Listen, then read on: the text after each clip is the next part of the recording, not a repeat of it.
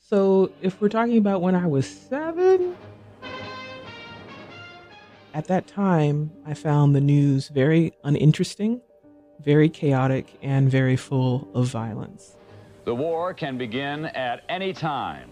And one of the things that I bring up in the piece is really about the, the impact that these episodes of violence have on the nation and on the psyche.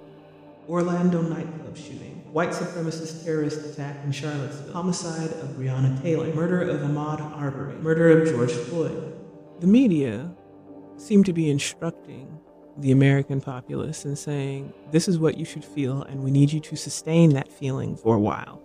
United States Capitol attack, school shooting in Uvalde, Henderson, Tulsa, Philadelphia shooting. I think that a certain desensitization occurs, not only from the violence, but from being told what it is that I'm supposed to feel and when.